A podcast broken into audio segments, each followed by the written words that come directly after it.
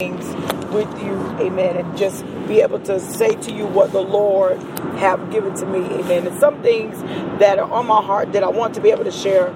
I kind of shared some things with the saints on last night as we were in prayer on last night, and I want to be able to elaborate a little further because I believe that there is a plight among the people of God. There's a plight among the church, which is the body of Christ, amen, and even in our local assemblies what is, you know I'm saying, uh, you know, that that God wants to be able to say to us and how God wants to be able to minister, amen, to the hearts of his people. So I want to be able to share some things with uh, you all on tonight. So if you have your Bibles, let's go to the Word of God on tonight, amen. And we are going to go and look at the book of Proverbs on tonight, amen.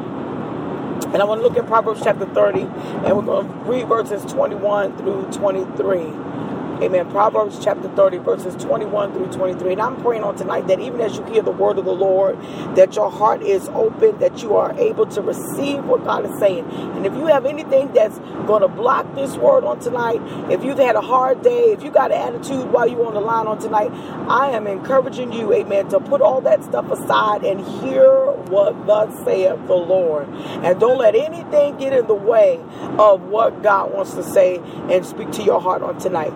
So, looking at the word of God, Proverbs 30, verses 21 through 23, it says, For three things the earth doth tremble, and for four which it cannot bear. For a servant when he is king, and a fool when he is filled with food. For an odious woman when she is married, and a handmaid that is heir to her mistress.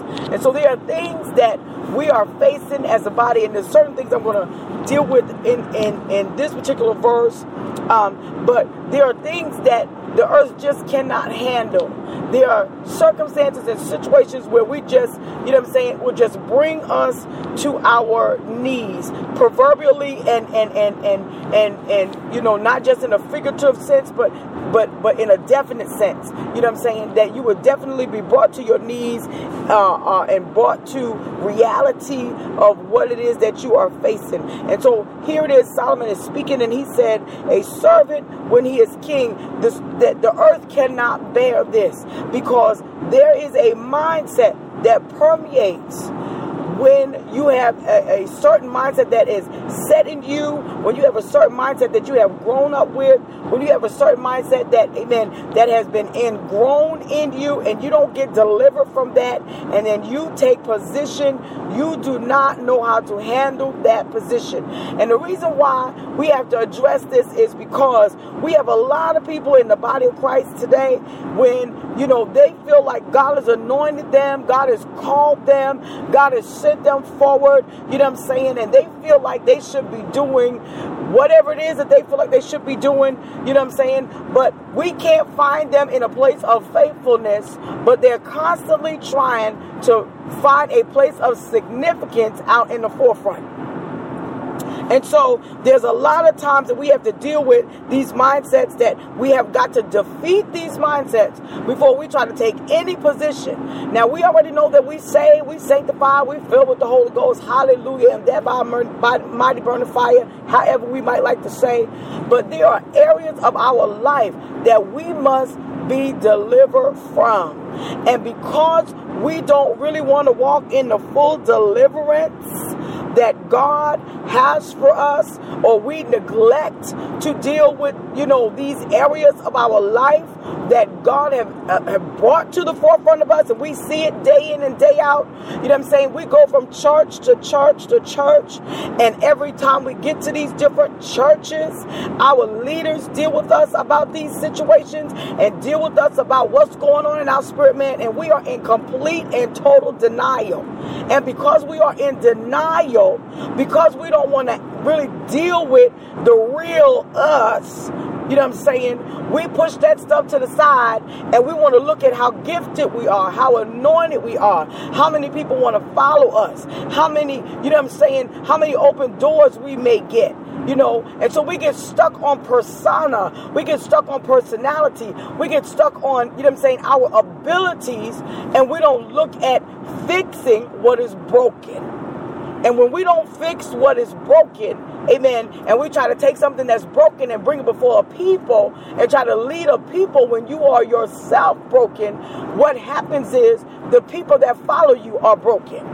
And so here the scripture is saying in Proverbs 30, he said, For three things the earth doth tremble and for four which it cannot bear, for a servant when he is king, and a fool when he is filled with food, for an odious woman when she is married, and a handmaid that is heir to her mistress. We all, you know, and I talked about this, like I said, I shared some of these things with our church on last night when we were in prayer, you know what I'm saying? And and we understand what happened between Sarah and Hagar. We understand that Sarah, I mean, you know, Hagar felt like it was time for her to misplace or displace Sarah because Sarah had not had a child and she, you know what I'm saying, and Hagar had had a child, amen, by, by Abraham, amen. And so here she felt like she had the upper hand and, and, the, and the mistress thought she was the wife.